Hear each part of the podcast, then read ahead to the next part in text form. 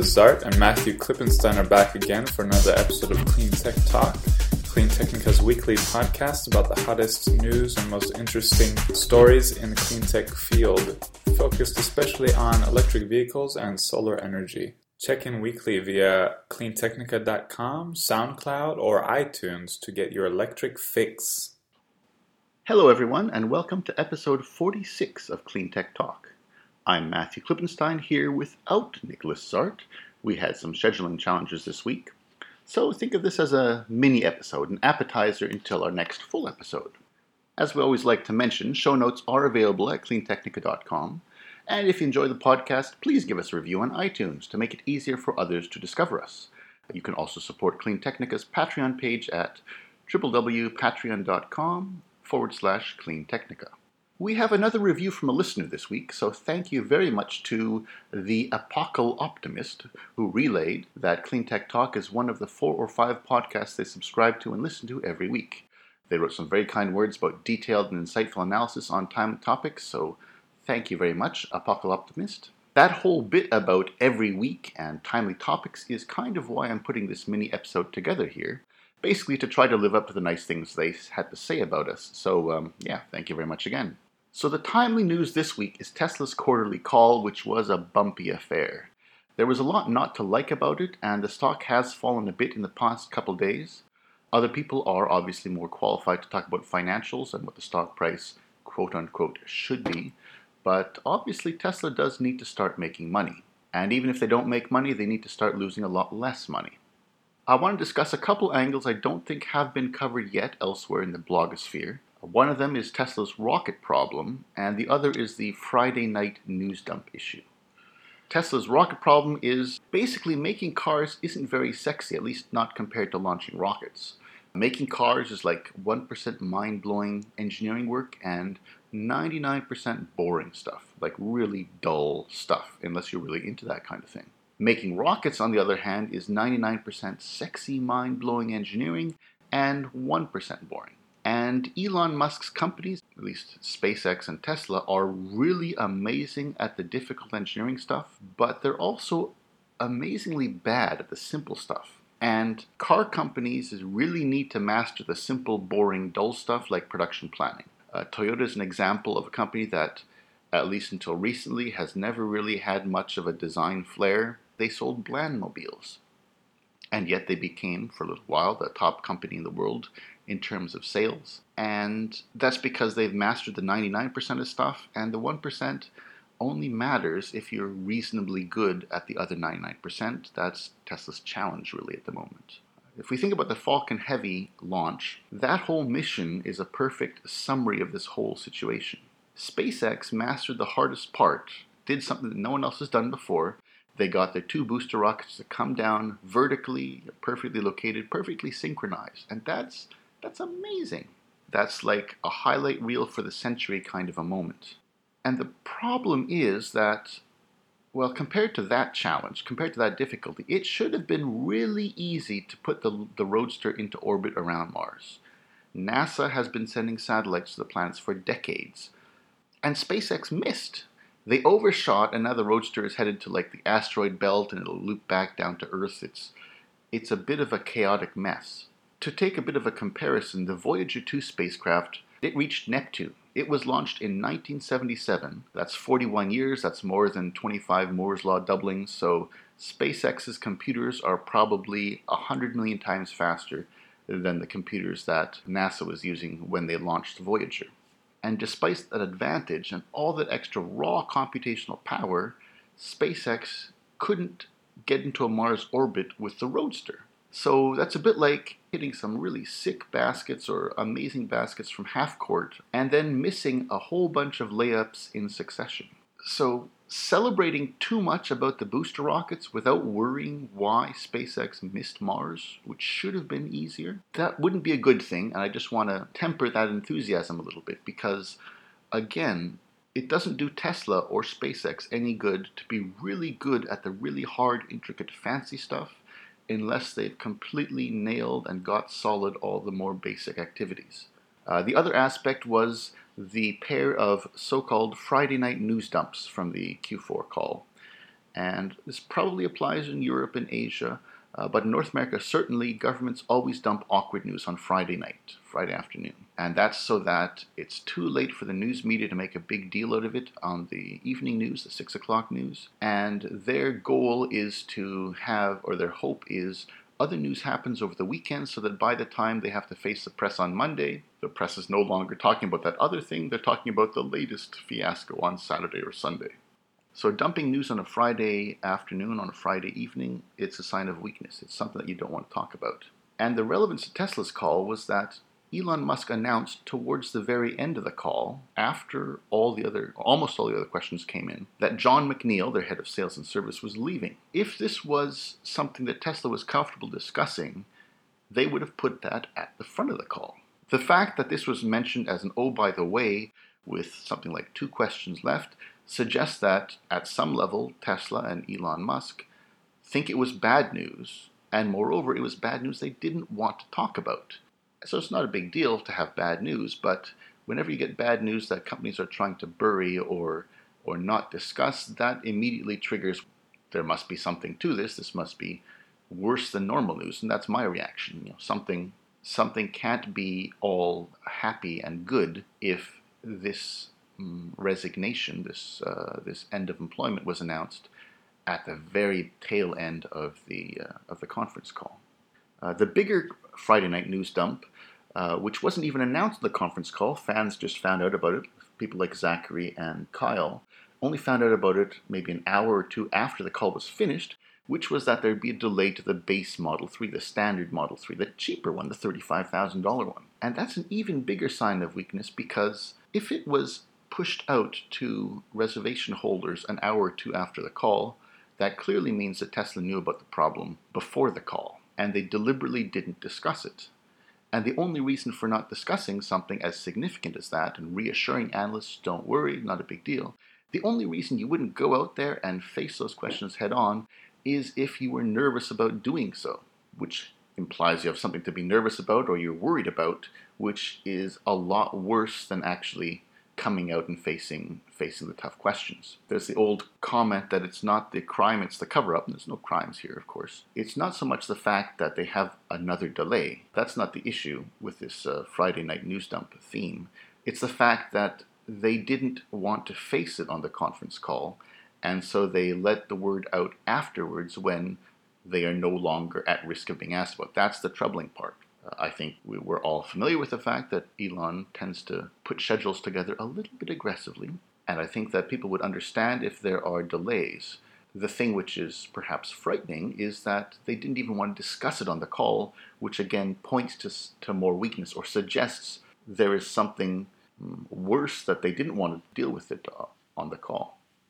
Now, I do certainly hope that Tesla gets the help it needs with the Model 3 because clearly they do need help. I don't care about the Semi or the Roadster or the Model Y or batteries or tunnels or rockets or flamethrowers or anything else. As far as I'm concerned, the Model 3 is all that matters. This is what everything has been leading up to for the past uh, 15 years. I think Tesla's 15 ish years old. So let's get this thing ramped with good quality in a safe workplace. And then, after we've done this critical, boring, dull stuff, then I'll be more interested in talking about or, or reading about or engaging about the other fun activities that uh, Musk has on his plate, because really this should be his overriding focus. This is what he's promised from day one, or at least early days of his being CEO at Tesla, and uh, this is where the attention really ought to be. So that ends my little screed. Thank you for listening. This I feel much better. I guess it's a bit like uh, a bit like you guys are a crowdsourced psychologist, I, I suppose, uh, this week. Thank you very much. So the other angle I want to cover this week was a question of what would you YIMBY? And everyone knows about the NIMBY acronym, not in my backyard. People don't want to have projects, even clean projects, sometimes clean energy projects, sometimes going up in their backyard. And there's this parallel movement called YIMBY, you know, yes in my backyard. Please do build this. This topic comes through a recent story from David Roberts on Vox, which was titled Reckoning with Climate Change Will Demand Ugly Trade Offs from Environmentalists and Everyone Else. It's an amazing article, a very eye opening. Uh, we'll definitely have that in the show notes. I would strongly, strongly recommend that everyone read it. And the article points out that the Sierra Club of Massachusetts, an environmental group, wants the Pilgrim Power Plant in Massachusetts shut down.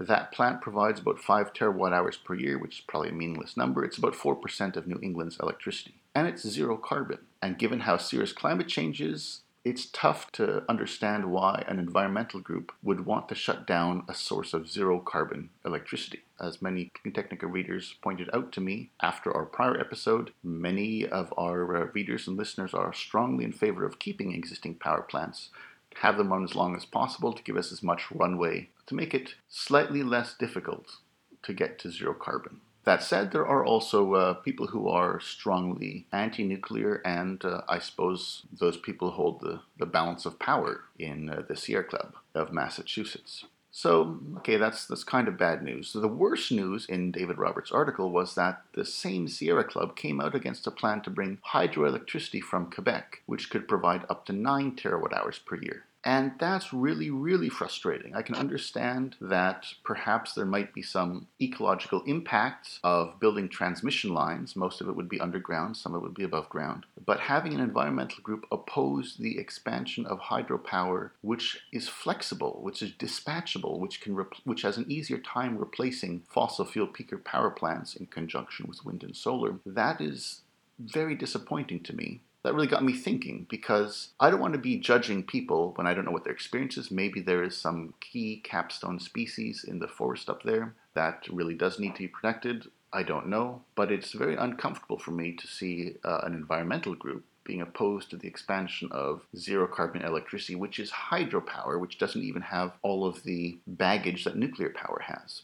And the result of that is I've spent uh, much of the past week or two pondering what would I YIMBY? What would what would I say yes in my backyard too, even if it means taking one for the team. I'd be interested, I'm sure Nicholas as well, would be very interested in hearing stories about what you would YIMBY, whether it's in the comments sections or on Twitter. I'm at electron.com, uh, electron C-O-M-M on Twitter, and Nicholas is at Electric Examiner. Their examiner is spelled E-X-A-M-I-N-R,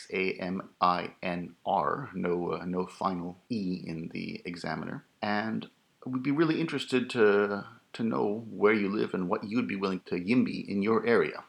Now, to share a little bit on my part, I'm in British Columbia, and the government has moved ahead with this costly hydroelectric dam, which may not have been a very smart thing to do considering that solar and wind are far, far cheaper, and the dam is it's going to be way over budget. So in the short term, it's a very dumb move. But in the long term, since since we want to try to electrify all of our transportation, it's hard to get too excited about a dam which could provide dispatchable power, peaking electricity for supplying the province's two and a half million combustion vehicles, a dam which would allow us to send more dispatchable power in the early evenings to California to help reduce their use of peaking natural gas plants. It's going to be a deep dam, a boreal dam, sort of relatively far north.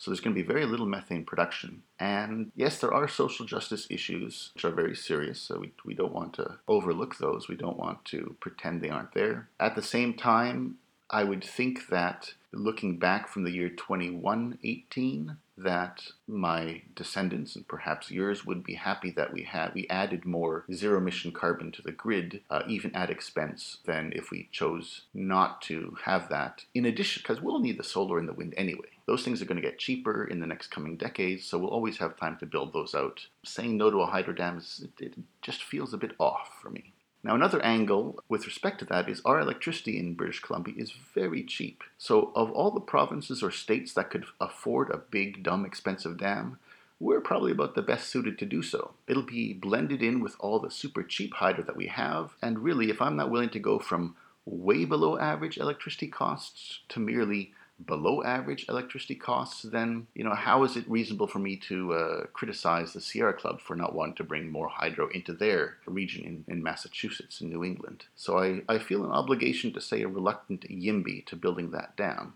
Same thing when it comes to a higher carbon tax. YIMBY, happy to pay that. Paying a special surcharge or extra insurance for our electric vehicle as long as that extra money goes towards building out more charging infrastructure. I'm willing to I'm willing to say yes to that. It helps, of course, that we spend somewhat less than we make in our household. We're not we're not even ten percenters, but we are above average, and we're thankful and appreciative of that. And so it's easier, I suppose, to say yes to those kinds of things if you're not just getting by. And certainly it would be unfair for me or for anyone to ask people who are just getting by to, to pay more taxes, it's, it's a very difficult ask, right? You have to be able to provide the services or other benefits so that people don't fall off in terms of the social safety net. But going on, would I add, say, 20 minutes to my commute each way for two, three years if it meant that Vancouver area expand its uh, light rail transit system? And I'd say, yeah, because my commute isn't too long. My wife would definitely say no because she has an hour commute each way. So I could totally understand if she opposed it, even though I would say uh, yes to it. Another thing I'd be willing to YIMBY to would be to tear up our single family dwelling neighborhoods to put in condos or townhouses. Totally up for that. Of course, it's a lot harder for me to give up my dream of one day having a house with a garden and a garage and solar panels.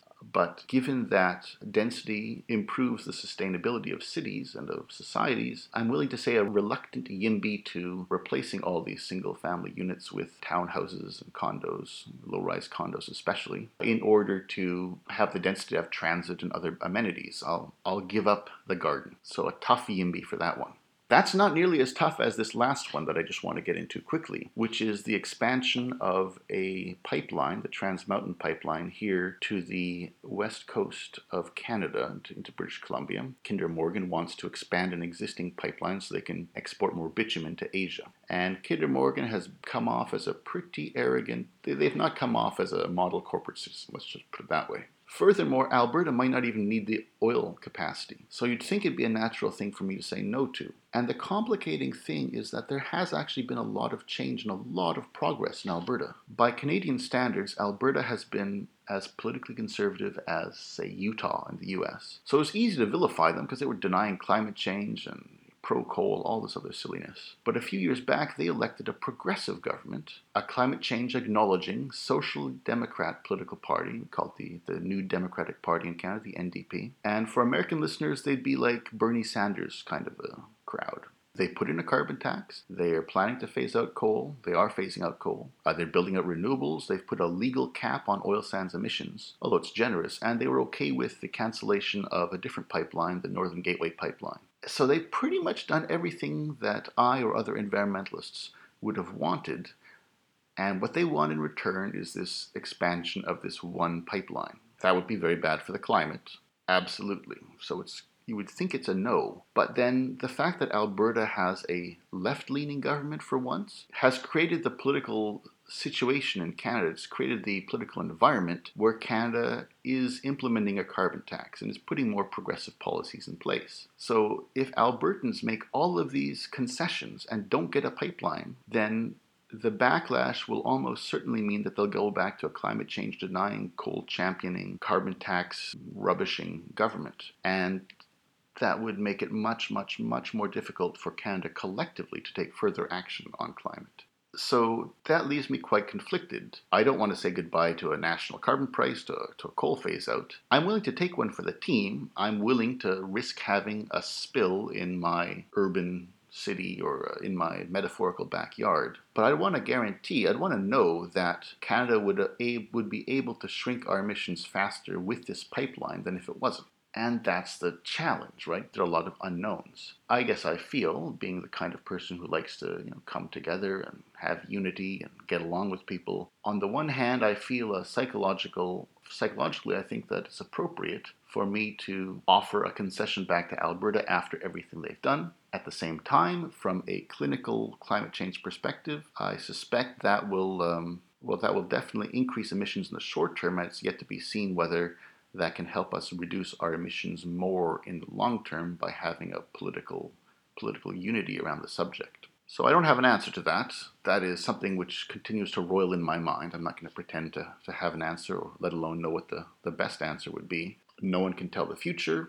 So I want overall emissions to go down. It's just how do you do it? Do you stop the pipeline and risk having a massive backlash in Alberta and possibly other uh, conservative leaning areas? Or or do you go through with this? All in all, that David Roberts article is a compelling read, and after you guys have had a chance to listen to this program, have a chance to read that piece, I would, I'd really love to know what you'd YIMBY. Again, I've been we've been reasonably lucky. I haven't really been asked to take one for the team, and I'd be very interested to know what each of you would be willing to say yes to in your own backyards. Maybe that gives me a few ideas as to what else I could be willing to say yes to or challenge my preconceptions when I think about what I would say no to. Ultimately, again, we're here to reduce our footprint, lighten up our emissions, and certainly I don't want to be a roadblock if my if my NIMBY preconceptions are preventing progress in other areas.